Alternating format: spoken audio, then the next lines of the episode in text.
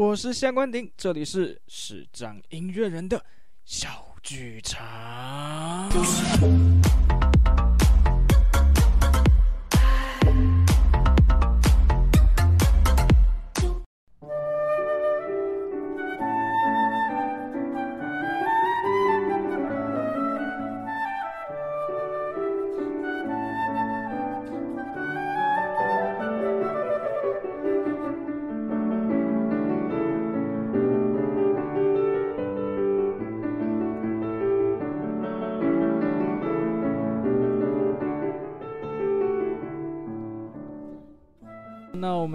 差不多了，然后反正随便问，我觉得你应该也没在担心的啦。嗯、没有啊，顶顶多我要是真的对你不爽，我就直接挂电话而已，也不是啊。哦，我觉得我觉得有点可怕啊、呃。那我们还是就聊到这边好。喂。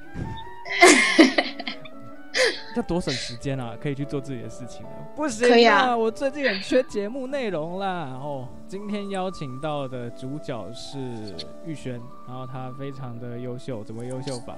他现在是，哎，我可以讲你的学校吗？可以啊。OK，他现在是台南艺术大学。我差点要讲另外一间，你知道每次讲到台南，我都会混淆到另外一间，因为你们两个这两间学校的那个系统有点类似。台南艺术大学它算是七年的形式嘛，对不对？嗯，就是从高中到大学，然后跟另外一间学校，你应该或许知道我在讲哪一间，我就觉得那台南应用科技大学啊，啊，对对对对对对对，这两个形式有点类似，我每次都会不小心会讲错。然后呢，嗯、因为这两间学校有不同的讲，怎么讲？不同的简称讲法。一间因为台南艺术大学我们都叫南艺嘛，对不对？嗯，那台南应用科技大学简称叫什么？南南应。对。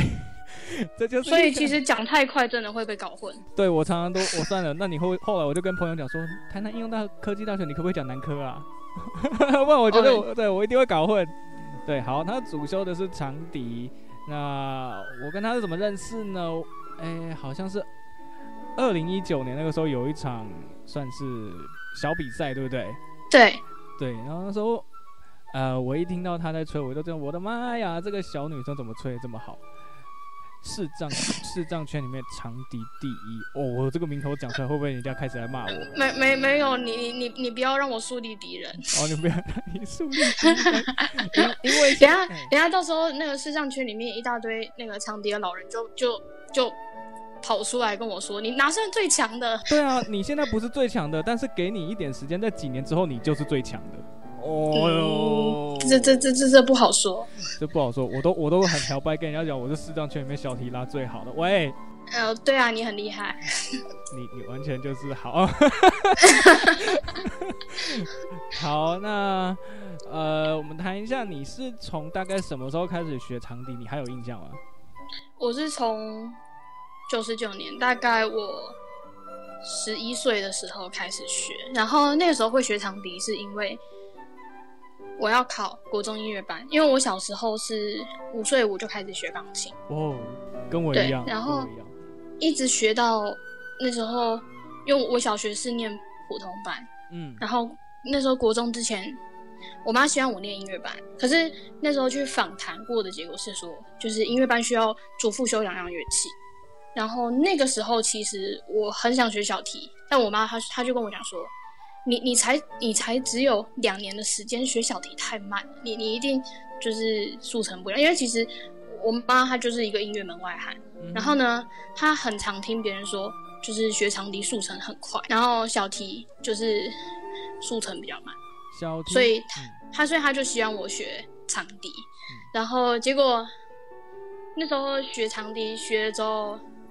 一开始我反正我就我其实是一个很叛逆的小孩。刚学的时候呢，我就很讨厌他。反正因为毕竟他不是我想学的嘛，哦，我是被家人逼着学的。于是呢，那时候我就是反正学长笛，我也不认真练啊。那个每次不是我妈叫我练我才练，不然就是上课前一天，或者是上课，因为我那那时候是下午上，下午上还晚上上课，我不记得，好像是好像是晚上。反正不是前一天练，不然就是上课前的下午或早上再来练。因为反正就我也不喜欢嘛，而且我一开始吹长笛的时候，我又吹不出声音，哦，所以就很很不喜欢啊。可是后来其实就是因为我后来身边有一个跟我很好的小提琴朋友，然后他就跟我讲说，其实其实速成会慢，主要是在音准啊，因为像我算是天生有绝对音感哦，对，所以就其实就听说会比较快，但我不知道啊。今天是两个绝对音感在互相做访问跟主持的各位的概念。对对对，我我也是，就是绝对音感。好，这没有什么好骄傲。嗯、好，没有没有，我们只是想讲一下而已。没有，我们是没，这确实没什么好骄傲的、啊，因为我们学校一堆一堆人都有绝对音感啊。对，绝对音感绝对不是什么像外行人觉得一样，好像是什么稀有动物。哎，我这样会不会得罪外行人？不是啦，像一般大众。每个反正每个听到我学音乐，你只要听到说，或者是说音乐非音乐科班的人听到我我说我有绝对音感，就会开始露出那种很惊讶的表情。哈，你有绝对音感？哎、欸，对我我朋友也是，呃，或者是一些比较呃可能刚接触的朋友，就说，哎、欸，你有绝对音感？我印象最深刻的是有一次，那时候我刚进国中音乐班，好，我们国中音乐班的内内部，我等一下再讲。好，反正他刚刚进我们国中音乐班的时候，不是有一门课叫。什么视唱听写。哦，然后那个时候在他课堂一开始的时候，老师就要问说：“哎，你们有没有人有绝对音感啊？”嗯，然后那时候全班都没有一人一个人举手，然后我那时候还犹豫了一下，想说我要不要说，还想一下说，嗯，诚实一点好了，然后我就举手，然后那时候全班就很惊讶，然后老师他就也真的考了我一个音，嗯，对，然后我就反正好忘记是考一个音还是考几个音，反正我就。嗯可以很精准的说出那是什么音，然后大家就一脸不可置信的表情。对，他说这个是上天赐予的耳朵。呃，对对对对对，很多人都会这样讲。这已经就是怎么讲？这是一个就是常常大家的讲法，或者说哦，这是上天给你的特的天分。我说哦哦对对对对，okay, 特质之类的。对，我就哦好哦。那你那个时候其实老师都考一个音啊，早知道如果我那个时候是老师，我就一次砸三四个，我就欺负你。嗯，三三啊，OK，好，三四个，好，搞不好这样砸下去，那个时候以那个时候没有经过训练的话，可能不一定可以听得很精准嘛。嗯，有可能可以只听可以听得出最高音跟最低音，可是中间是什么就对，绝绝对音感跟那些视唱听写的训练还是会有一些不一样的，还是会有一些不一样啊。对，那你那个时候等于是九十九年哇，九十九年我还要换算一下，是二零一零年的时候。对对，因为我习惯讲西元了，好吧，这不重要。好，那他现在，你现在是大大四，九十九年开始学长笛，你到什么时候真正开始对长笛产生兴趣，或者是你觉得，嗯，我好像真的该认真的时候？什么时候？这个要想一下，哎，这个要想一下，就是，是吗？嗯，好，其实我可以分享我学长笛的历程。哦，好，就是那个时候我，反正我一开始就是很不喜欢嘛，因为。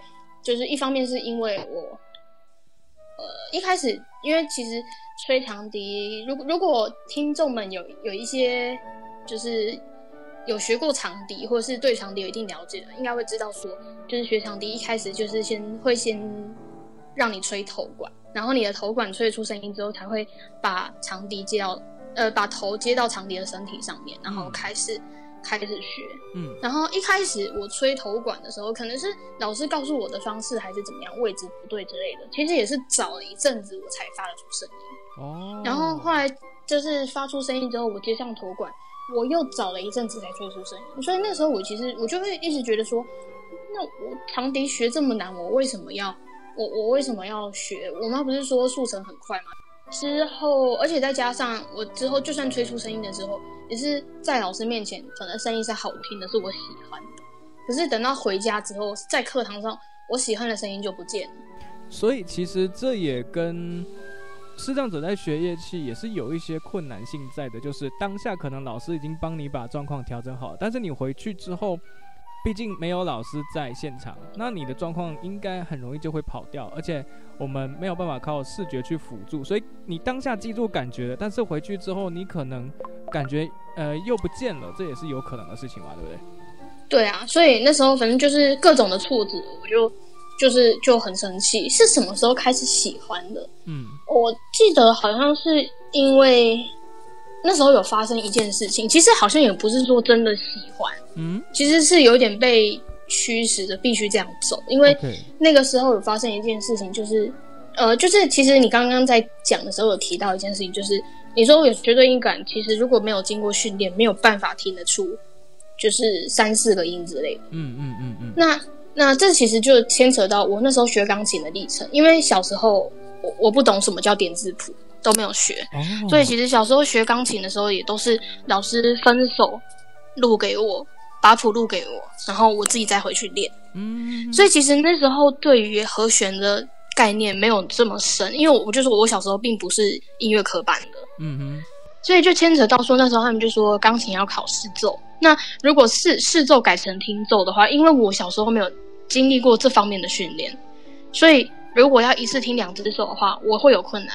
嗯，可是那时候主如果你是一个主修非钢琴的乐器的话，其实是不需要考试奏的。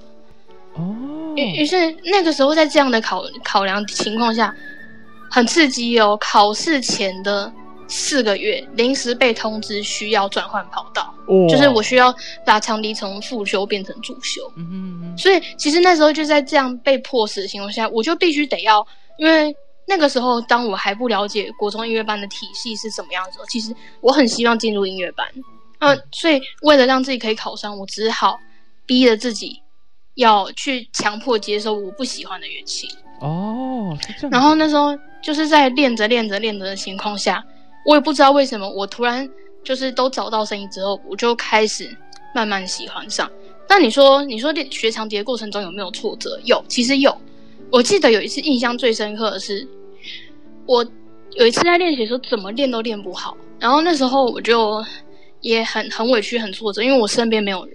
嗯，不，因为我们家其实只有我一个人学音乐，嗯，所以不管怎么样，我遇到什么问题，除了老师之外，只有我自己可以帮我自己解决。嗯哼。然后那时候就是练到整个很无助啊，就坐，就是就是反正就坐在我练长笛的地方。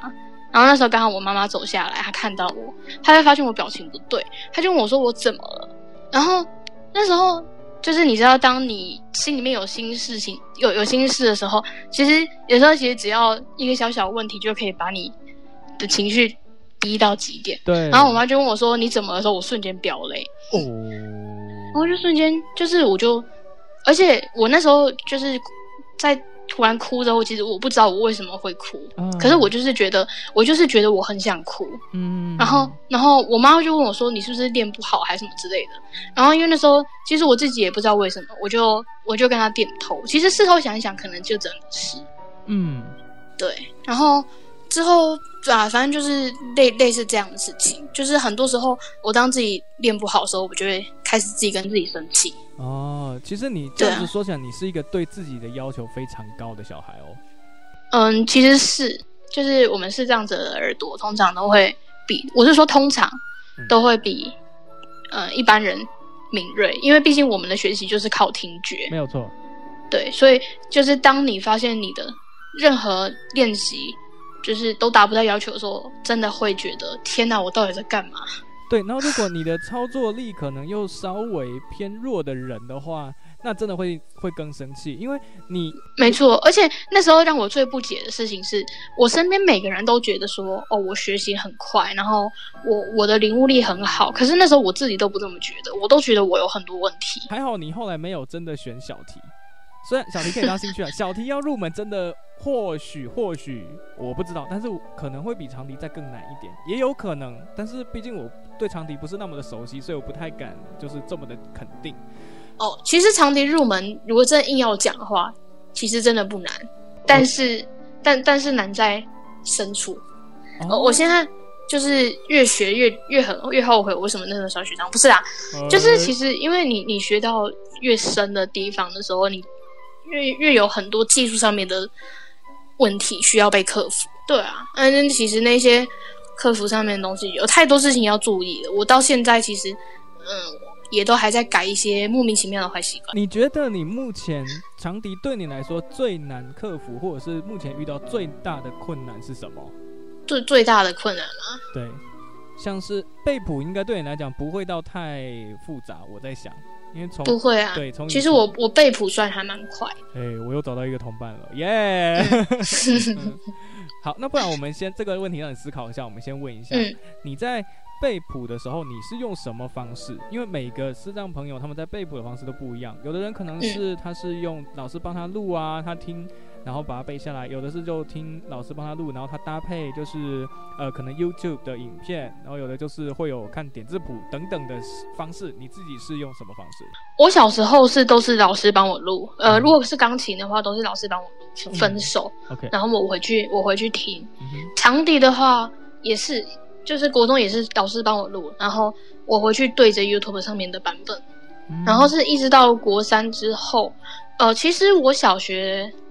四年级的时候就有稍微接触过点字乐谱哦，对，然后那个时候我提一下，就是我会接接触点字乐谱是那时候，那那个时候其实在在机缘巧合情况下有认识到展艺合唱团的团长，就是曾曾信荣曾团长，嗯哼，对，然后那时候就是是他介绍那个。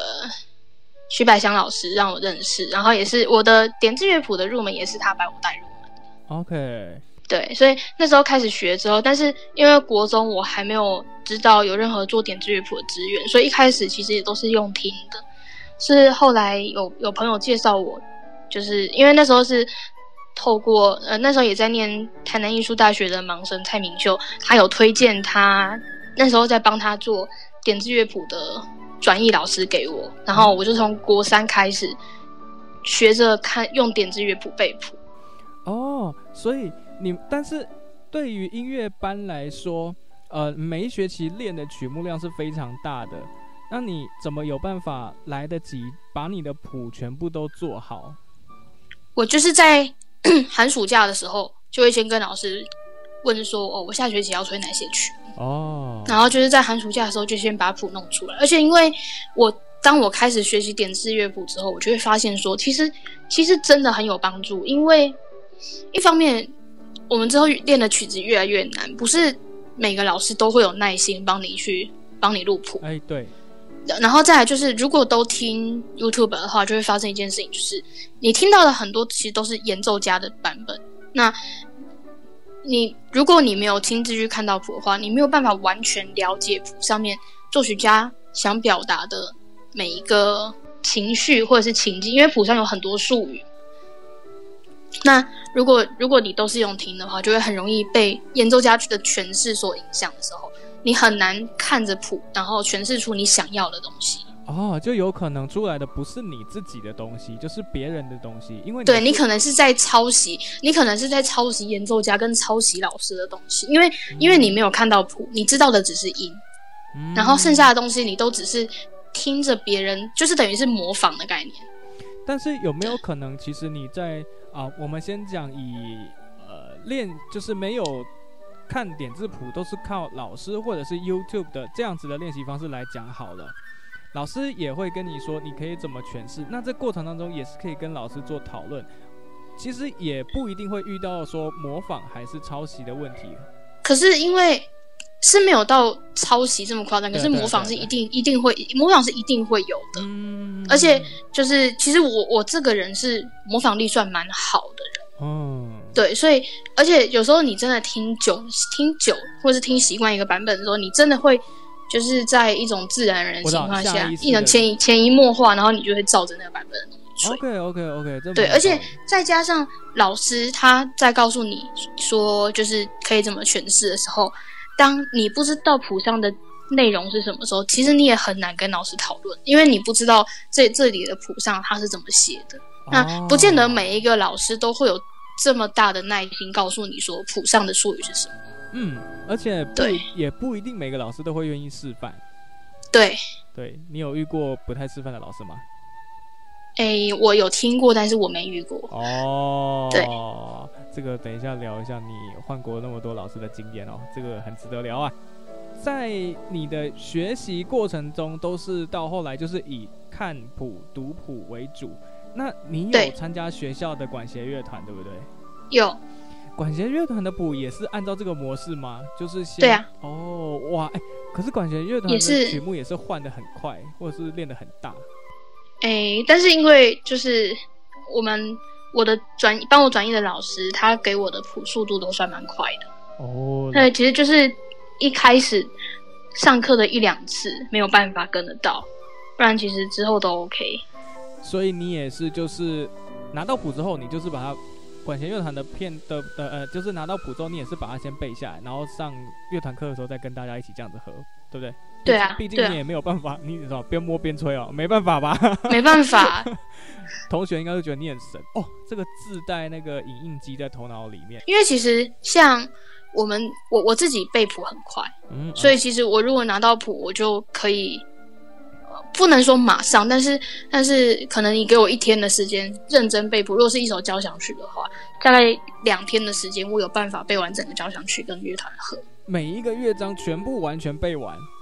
对，包括乐团，因为我我背谱的方式，我背管弦乐团的谱的方式是这样，嗯、我会先把就是我的 part 先背熟，嗯、然后之后也会先背休息几个小节，然后去对那个 CD CD 去去对 CD，因为一开始你你不可能去，你不可能在练团的时候才对嘛，这样一定跟不上。对对对对对，所以我会先对 CD，而且我是就是。拿着乐器，然后跟着那个 CD。如果是比如说，好，先休息六小节，然后开始什么什么片段，所以我就是就是跟着乐团去算。哦，哎，对，这个练习方式真的都一样。哇，天哪！对啊，然后其实，在这种情况下，其实你会慢慢把乐团的 part 背起来，而且你也必须得要背，因为你不可能上台的时候还在算小节数。对，来不及啊。对，来不及，绝对来不及。虽然其实我也会算，因为这是一个辅助，但是我大部分是以那个听乐团的 part 为主。所以在你背谱，你你在跟 CD 的时候，其实就是你就顺便会把乐团的都背起来。对，哎，我找到一个有共鸣的人了，我也是这样子。呃，那但是呃，小提跟长笛他们在乐团里面的。呃，怎么讲？角色角色不一样，然后还有他们的谱的量也，其实说真的会差比较多一点。小提它的量好多哦，很多，因为小提就是乐团的主角啊，很可怕，你知道吗？我到后来我真的不行了。嗯，而且我记得你们小提是不是还有功法问题？哦，对，那很崩溃。那你长笛后来你现在坐哪里？啊？你现在做到首席了是不是？有吗？我有做过首席啦，哇哦！但是也只有两次而已啦，两次。大部分大部分都是短笛，老师好像很喜欢让我吹短笛，我也不知道为了什么。可能，哎、欸，真的假的？所以练长笛的几乎都也要修短笛，这是一个对，因为因为长笛跟短笛的，嗯，吹呃指法是一样的，嗯嗯嗯嗯，只是就是高一个八度。哦，对。然后吹法嘛，其实也差不多，只是说因为短笛的洞很小，所以那个吹长那个会嘴型给的口风，就是呃一般人可以理解是那个送气的洞口会比长笛要小。嗯、哦，对，因为我听说在学长笛的一开始入门，除了让让学生吹笛头之外，还有另外一种说法是拿保特瓶里面装水，然后他吹得出声音就。代表是这个，这个也有。虽然说我那时候我没有，我没有做这样的训练啊，哦、但是但是有听过，还蛮多学长笛的朋友都有都有经历过这样的呃练习。对，因为我自己以前曾经很无聊这样子试过，然后我发现呢，怎么样就是吹不出那个声音，所以我决定我对吹管类的乐器我就是放弃。真的很很难呢，那对我来说真的就是非常困难。你看，像弦乐的乐器，可能因为跟我，呃，也都是在碰这些相关的乐器有关，所以上手的很快。但是只要给我管乐乐器，嗯、我以前到现在唯一一个吹得出来的管乐乐器是上低音号。哦，对，我只有它，我吹得出来。然后我朋友说，嗯，这个应该是放屁放出来。没有啦，还有还有一个管乐，还有一个管乐器是全世界人都一定吹得出来。全世界，你是说？哎，我突然想不到哪一个。Recorder，直笛啊。我我想挂电话。可是你不得不说，他真的也是管乐器啊。对对啦，但是那没有什么挑战性啊，直笛。好了，我们呃藐视他，没有啦，没有没有没有。不不能藐视他，你知道 Recorder 它也是，它是就是木笛，巴洛克木笛，它也是一个，它也是一个学问。好好好，我错了，刚刚刚的话收回，但是我不会剪掉了。后置很累耶，干嘛剪那么多？没有了。你大学的时候有另外再开过其他的音乐会吗？有，在二零一七年的年底，嗯，二零一七年的十二月的时候有开过一场。哦，对，然后前年二零一九年的八月的时候，有在台东开过一场类似那种沙龙音乐会的。什么？台东？对，台东。哦，对，哇，二零一七年，等一下，那该不会是大一的时候吧？对。大一就开个人音乐会，其实很厉害。你是跟同学合开还是自己一场？不是，我自己开一场。哇，这真的很厉害，很厉害。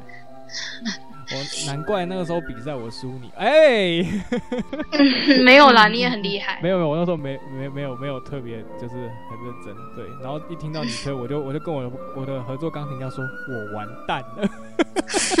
我那时候一听完，我就我完蛋了，他太强。我伴就说。没关系，你就准备就是准备恭喜人家，你今天是没希望。我说我也这么觉得。不会啊，我记得那时候你好像也拿了一个优等，不是优等啊，那个叫做什么、呃、特？那个我忘记它叫什么。等同于优等。对，它等同于优等。但对我来说，比赛就是要拿前面的，所以哎，没有啦，我就要再 好、哦。反正反正我记得那个时候，对对你的印象就是，哎，这个人很很会吹长笛。然后真正开始有聊到天的话，是在隔没多久的得奖者音乐会当中。对，其实那个时候你隐藏在后台的一个深处啊。然后，哦、呃，因为我的个性比较慢热，而且我我是一个不会主动、不太会主动跟陌生人讲话类型的人，哦、除非除非就是我不认识的人自己主动来找我讲话。哦，那我其实呃跟我比较熟的朋友都会知道，我我我不善开话题。嗯，但是你一旦跟我开了话题之后，如果没有被刻意据点，或者是话题没有被结束的很尴尬的话，我可以跟你聊很久。哦，像现在一样吗？算是吧。哎呦，好，那个时候呢，反正我就是一个，你知道，就是到哪里就是都还算有一点有点吵的人，我就自己承认了哦。然后说，一方面是在后台也有点无聊，然后后台时间真的很长，你要干嘛？真的很长，对啊，对啊，除了玩手机之外要干嘛？就是聊天、啊，睡觉啊，睡觉太浪费时间了啦，对，就聊天。然后呢，其实我那时候有一度想要问你们要不要订 Uber Eats，哎，我也没有在打广告哦。对，然后那个时候就是开始想办法跟大家聊天，然后说，哎，啊，为什么角落有一个这么安静的人？我说我朋友跟我说，哎呀，还有一个女生，她好像没有讲什么话，我就不行，我一定要想办法让她讲话啊！殊不知哦，你看她就是我们这一个组别的的首奖得主，太好了。呃，所以其实是其实那个时候你不知道，哦，好像是哎，因为那时候我是算到的比较晚的，因为因为因为因为那个时候我住台北的淡水，就是我我阿姨家，嗯嗯嗯嗯，所以我相对我到的比较晚，而且那时候我到的时候。就是时间很很急，就马上被拉去彩排，嗯、然后好像彩排完之后，我就没有在后台吹乐器，所以你当然会不知道我是谁。对，我那时候想说，哦，这个人怎么都安安静静。我朋友在跟我讲，哎，他好像是那个手讲的那个。我就好啊，既然这样子不认识一下怎么行？我就要逼他讲话。然后就是，对，殊不知后来就是还算蛮熟的样。哦、呃，因为因为因为我我本来就不是很难被逼讲话的人，我只是我只是不会。我我不擅开话题。哦，那你有那时候我觉得我很吵吗？就靠腰，我只想要休息，怎么旁边一个人这么吵嘞？其实不会，而且那时候其实大家蛮感谢你，不然你那时候如果你没有来找我讲话，我肯定也是在台，我也是在后台划手机看小说或者睡觉。哦，因为那时候好像后来看你自己在私人脸书写的一个贴文的内容，就是你好像当时其实有一点点小紧张。哦，对，前前面是因为因为其实我我。我自己本身身体不太好.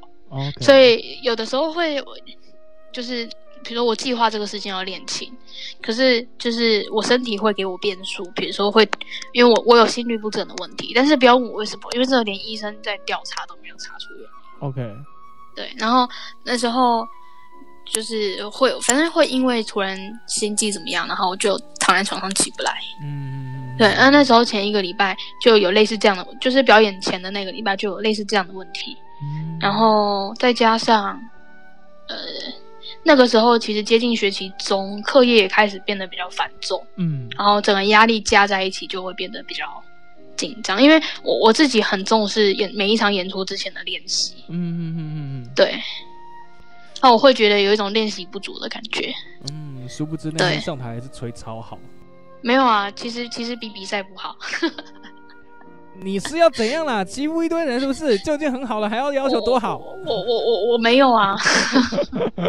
我那个时候就在后台说：“哎、欸，他上去了，我们去听一下。”然后听完之后，我就哦，好，这个这个果然刚刚在后台逼他讲话是对的，感觉好像似乎没有那么紧张。对，那其实有啦，有有影响。有吗？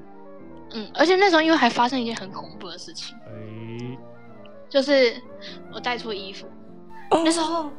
那那个时候就是因为是我妈妈陪我去的，嗯，然后那时候她去的时候呢，才发现说，哦，那件衣服可能不能用，因为因为衣服上面有有一些污渍之类的东西。哦，然后我妈妈就很神，她真的很神，她就那时候我也不知道是几点，反正我两年了，我忘了，我记性不太好。OK，对于小事，好，这不是重点。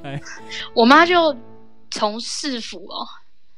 大老远再帮我跑回去淡水，就是为了帮我换衣服。真的假的？哎、欸，很远呢，爆炸远，超远超远。然后那时候我那时候我就一个人在后台，而且其实我认识的人也不多。那时候那时候真的跟我认识的人，就是那个那个叫做自由跨界组的首奖，就是、uh... 对，那时候就是、uh... 主要就是他跟我是。事前就有认识的，等于是也是在算是在一个比较陌生的环境之下，然后只剩下一个人。对，然后那时候我又就是再加上事前的练习不足，或者是那个 衣服的事情，就是整个整个整个东西是所有事情加在一起，我就会觉得天哪，好烦。像你办音乐会的时候，一些周边的文宣设计、海报、节目单那些，你怎么去处理？哦，这个要感谢我的一个学妹，哦、她，对，她其实也是跟着我一起嘿嘿经历换老师的所有波折，真的，因为因为我跟她就是，反正我她小我一届，然后她进来之后，一直到现在都跟我一直都是同一任老师。哦。然后那时候因为我找不到文宣设计，嗯，呃，我那时候因为我们有一起修同一堂课，那时候她就刚好坐在我后面。我就因为我知道他有开，他有开过一场音乐会，我那时候就转过去问他说：“哎、欸，学妹，请问你那时候开音乐会的时候，你是请谁帮你设计那个你的海报、节目单、邀请卡之类的东西？”嗯哼。然后他人很好，他就帮我推荐那时候帮他做海报，就是帮他做文宣的朋友。嗯，对，然后他也帮我推荐录音录影的那个。公司，对、哦，对，就是一个在学校还蛮照顾我的学妹。虽然说我们在学校基本上没什么交集，而且我在学我这人我很有自知之明的知道我在学校人缘不太好。嗯嗯，为什么？嗯，没有为什么啊，因为就是这样啊。哦、可是、okay. 可是就是基本上我每次如果有事情麻烦。他或者是其他几个比较固定的人，其实他们他们其实都会还蛮乐意帮我的，除非他们有事情。哦，对啊，其实其实我不管怎么样啦，当然在这七年之中，一定多多少少经历过很多有好有坏的事情嘛。嗯，但是还是很感谢这些，虽然跟我不怎么熟，可是可是每次都很乐意帮我的几个学学长、学学学弟妹。那南艺是在一个就是。开个玩笑，就是在深 深山里面，不用开玩笑啊。啊，南艺就是一个很深山，而且其实我自己觉得啦，环境相对的也比较封闭，因为就是因为偏远嘛。对，因为你看，像台北很多学校，因为大家都是坐一趟公车就可以出去。对。可是南艺不是，南艺它公车就是通往校外的公车非常少。所以不是大学生自己开车或骑车出去，不然就是你自己要花个两三百块坐计程车下山，你才有，你才可以去逛街什么的。不然就是学校学校的餐厅，可是学校餐厅其实周末也都没有开啊。哦天哪，那你周末如果留在学校怎么办啊？我是自己煮啊。这太太太好，我觉得这太厉害了。宿舍可以放电锅吗？老实讲，哦，其实是不行啦。是但是是但是但但是其实其实我们宿舍每个人都会偷偷放电锅。呃，这不用偷偷放啦。啊、其实宿舍老师应该都知道啦，只是要不要管而已。我相信。哦，对啊，反正其实是可以煮，就是可是你要去简易厨房。但是、哦、通常没有人会愿意去那种地方煮，因为那里很脏。哦，可能会变我变成细菌厨房这样。嗯，类似。而且而且我每次去那里，我都要我都要接收，我可能回来之后脚上会多好几个包。哦，因为东西会比较不固定。没有，就是会被蚊子叮。哦哦，我有哦，我的天哪！自己煮就好，自己煮就好。呃，对。那在南艺是这么深山的一个学校，要移动对视障者来讲更是不方便了。非常啊！你要离开校外，除了计程车，没有别的选择吗？公车来的班次听说又那么那么的少，很少啊，就真的没有别的选择，不然就是你看你要就是能不能找到人陪着陪你一起下山？我好奇从南艺要到至少下山大概要多久？最近的是六甲，大概也要十分钟的车程吧。哦，为什么在一个这么深山的地方？就是前不着村后不着店啊！当初我要去南艺的时候，我家人都很反对，嗯，每一个都很反对。然后，哦，好吧，我顺便讲一下我为什么会考南艺，其实就是因为我刚刚提到，就是那个也在念南艺的盲生蔡明秀学姐，那时候是。牵扯，这是这是一段还蛮长的故事，但我可以说，嗯，就是因为我我原本是有说到说我很憧憬到国中音乐班，嗯，可是那时候我是进去之前我不知道他的体质，但是进去之后才发现. 他原来就是一个变相的资优班啊，挂名对挂名音乐班，然后都在拼学科，我不知道那时候我真的不知道哦，然后你知道里面国中一节，嗯、呃，不对，国中。五天，一天八节课，五天就四十。其实很多国中，因很多国中其实都是七节，但是，嗯，嗯，第八节的辅导课，一般非音乐班的人都可以选择你要不要上。哦、但是我们我们的音乐班是规定一定要上。什么？然后，而且甚至有时候一个礼拜五天里面还有两天的早自习是被强迫有安排课程。哇！所以我们音乐班的课程就是比别人繁重，然后这些你你以为这些多出来的课程都是在上音乐吗？不是，你错了。这些多出来的课程呢，都是在上学课。我们音乐班上的什么？我们音乐班里面跟音乐的相关课程也就八堂课。如果加上自己对八堂课，不用怀疑。如果加上自己的主主副修的话，算十堂。可是这个主副修其实并不包含在。那个每天的学科里面，所以如果八五四十四十堂课里面再加上两堂的早自习的课，四十二堂课，嗯，里里面只有八堂是跟音乐相关的课程，这也太少了吧？不是吧？对，就是这样。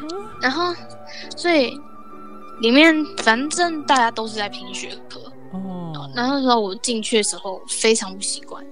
刚开始我第一次进去的时候遇到的是一个模拟考，结果我我不怕被大家笑，我也不怕告我告诉大家，我进去的时候我考试班班上倒数第二名。哦，就是看到成绩的时候，我自己有被吓到，因为其实我我国小念书，国小六年级念书，我都是前十名的。OK，所以突然被调到这样，其实那那一瞬间挫折很大。嗯，这一定挫折很大的。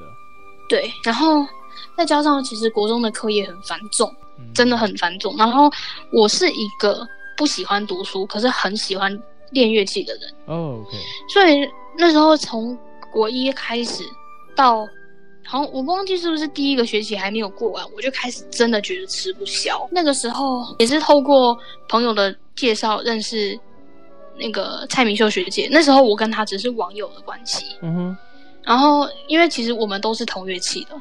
所以其实很快就变成好朋友，嗯，因为就是很多可以聊嘛。然后我那时候，因为真的压力太大，也挫太挫折，也找不到对象可以倾诉，就我就找他倾诉，然后他就告诉我说，就是他国中他虽然也不是音乐班，但是他也遇到跟我一样问题，就是课业跟音乐过不来。然后那时候是以他有忘记他是那时候是告诉我说，在网络上还是还是透过什么资讯，知道台南艺术大学这个学校，就是嗯考进去的时候是不用看学科成绩的哦。然后就是他只考术科，而且进去的时候。就是念的学科也很少，基本上就是以音乐音乐的理论课程为主。结果，然后其实这件事情其实对我对我的吸引蛮大的，因为因为我的学科就是什么那个英文、国语、英文、数学、地理、公民那些，反正你能想得到的学科课程我都很烂。可是如果牵扯到什么乐理啊、视唱听写啊。乐器的演奏啊什么的，我都可以是班上前几名的人。哦，OK。对，可是也就只有那些东西。嗯嗯嗯嗯嗯。我可以是班上前几名，其他都不行。嗯。对，所以那时候其实听到这件事情的时候，我很心动，然后我也就是毅然决然的决定要考。哦，对，而且那件事，那时候还有一件非常吸引我的事情是，那时候南南艺只考主修。哦。对，他只考主修，他不考复修。哦。对，而且他是一个独招的体系，然后再加上我那一届遇到十二十二年国教，哦哦，我们是第第我们是第一届十二年国教，哎，嗯，OK，对，所以就是整个加一加压力非常非常的大，嗯，然后就是我们我那时候我我妈她就很担心说，啊，你成绩这样，你要怎么考得上高中？嗯，然后那时候反正决定要念南艺的时候，其实我就想说。我想认真把学科放掉，然后专心在练音乐这件事情上面。嗯嗯。然后这件事情其实真的也跟家人做过很多抗争，因为像我妈妈，她在我国中的时候，他是属于比较难沟通的性格，因为呃，他比较有自己的想法。然后我我其实也是一个很有自己想法的人，但是我妈她是那种那个以前啦，现在当然比较好一些。以前她是属于如果。我只要告诉她我的想法跟她不一样的时候，她就会开始非常非常非常的激动。哦，就算我一开始很和平的告诉他说啊，我觉得我想要怎么样，可是他一旦发现我我想觉得怎么样的这个怎么样跟他的想法不是一样的时候，他就开始你为什么不这样？就是之类的，反正就是会非常非常激动，激动到我完全没有办法跟他做沟通。哦，那几次之后就放弃，然后反正之后反正。我的个性，我就一向都不是什么乖乖牌的小孩啊。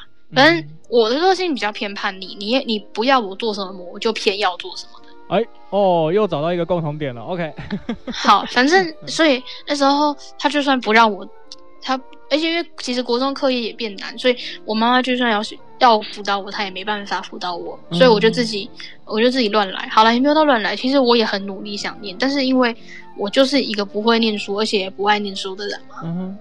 所以我成绩就反正三年来都没有好过，然后后来到第三年的时候，嗯，那时候考试，反正我妈妈，我决定要考试，我妈妈那时候也决定让我来考啊，然后考初试、复试、复试确定上了之后，很很讽刺哦，你如果你当你知道你上了的当下，你应该要是非常开心的笑着走出校门的，嗯哼，结果我那时候是哭着走出学校的门，嗯、为什么？因为。那时候我妈妈去教室接我，她告诉我第一句话是：“你虽然考试考上了，可是你能不能不要训练？”等于她当时其实没有那么的支持。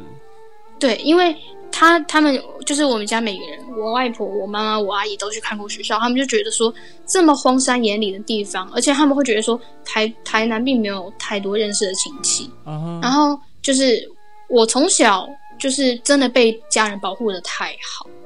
太好到我都会觉得有压力，因为因为其实我可能跟我个性有关系，我那时候其实认识很多视障长者，然后我就会发现说他们都可以一个人在外面生活，然后我就会生出一种感觉，就是为什么他们可以我不行？同样都眼睛看不到，所以其实那时候我其实就很想出去，嗯，非常想出去，再加上这又是我的梦想，嗯嗯嗯，对，所以。在在得到这件事情的时候，对我来说，顶简直就是一个晴天霹雳。因为当你想做一件事情的时候，你最希望得到的是家人的支持。对，对。可是你当开始你刚开始知道这件事情的时候，你竟然得到的是家人跟你这样讲，那时候真的非常非常的崩溃。然后我回我回去的时候，我我家人就跟我有长谈，就是希望说，就是就是用他们的各种立场来劝我放弃。嗯，可是那时候我就是一直都没有被放弃，而且我的个性就是，如果当这件就是有些事情如果不是。我一定想要的，虽然说可能跟我想法背道而驰，可是如果不是很影响我的时候，我可以妥协。OK。但是如果这是我真的很想要的东西的时候，我会非常强烈的去坚持到底。哦。Oh. 然后因为我家人有一个特质，就是他们会比较偏向听朋友们的话。欸、然后那时候我其实、嗯、对我那时候就是找很多朋友，拜托他们就是说服我家人。哦，我懂你的意思，先从朋友下手。对。啊，其实当然后来也是经历经经历过一段很长的时间的抗争，后来反正我还是成功了嘛，不然我也不可能再再再在这里念书。对对啊，可是可是其实这七年还是要很感谢我妈妈，因为毕竟就是她从一开始，因为在职场所有家人全部反对的风波里面，他是第一个被说服，被被我说服，然后放下。放下对我的反对的，这样就差很多了。你的朋友或许没有那么支持，啊、但是家人会愿意支持你。这个在对心理上跟有你行动上，其实这个没错就差很多。因为对，因为其实那时候其实朋友是支持我的，但是家人不支持。嗯，对。那可是因为我妈妈她第一个放下之后，她就开始慢慢去劝每个朋友。就是呃，不是每个朋友，每个我的每个家人，然后带着我一起去好好沟通。嗯，反正后来在在多方沟通的情况下，再加上就是那时候也真的有在台南认识比较好的朋友，所以我家人也就同意了。那你刚出当初刚进台艺，有没有什么突然间对你来说的冲击很大，或者是非常非常不能适应的事情？其实环境吧，因为台南艺术大学在乌山头水库旁边。嗯嗯就是比较潮湿，然后我本身又是，我我刚才提到我身体不太好，而且我是过敏体质，哦，所以刚进去的时候很不适应环境。到第一个学期的后面两个月，我几乎每天都在床上度过。哇哦，嗯，对。可是到第二学期就会比较好啦，只是说一开始就是刚开始到那边的时候，整个环境都不适应的时候，嗯，然后再加上因为那个时候你知道，毕竟我们台南艺术大学。就是在很偏远的地方，所以其实要回要回去的话，也不是那么容易。所以一开始，当我还没有那么熟悉的时候，我妈妈她不希望我太常回去，因为她会觉得说这样可能对我来说也是一个不方便。嗯，所以就是我在学校每次每到周末，我看着大家都可以回去，然后我我只能一个人带学校车，其实是有一种失落感。失落吗？有可能有一点，就是会会恋家啦。哦，这一定会的。对对。然后我我记得印象最深刻是第一次我回家的时候，我瞬间有点惊讶，说：“他这是我的房间啊。”在学校待太久了。然后说：“哎、欸、哎、欸，怎么都感觉不一样呢？”呃，我们刚刚有讲到，就是音乐会，然后你会做一些事前的准备。那你音乐会当天你在后台会做什么事情？哦，这个是我超喜欢问一些音乐系的朋友或是音乐家，他们在后台喜欢做什么事情。我先分享我自己好了。我在后台呢，就是你看到的那个样子，我超爱聊天。我演出前呢，我不喜欢安静，我是那种演出前就是一定要跟人家聊天聊到爆。然后我上台，我我我喜欢自己上台的情绪是微微的有一些亢奋的。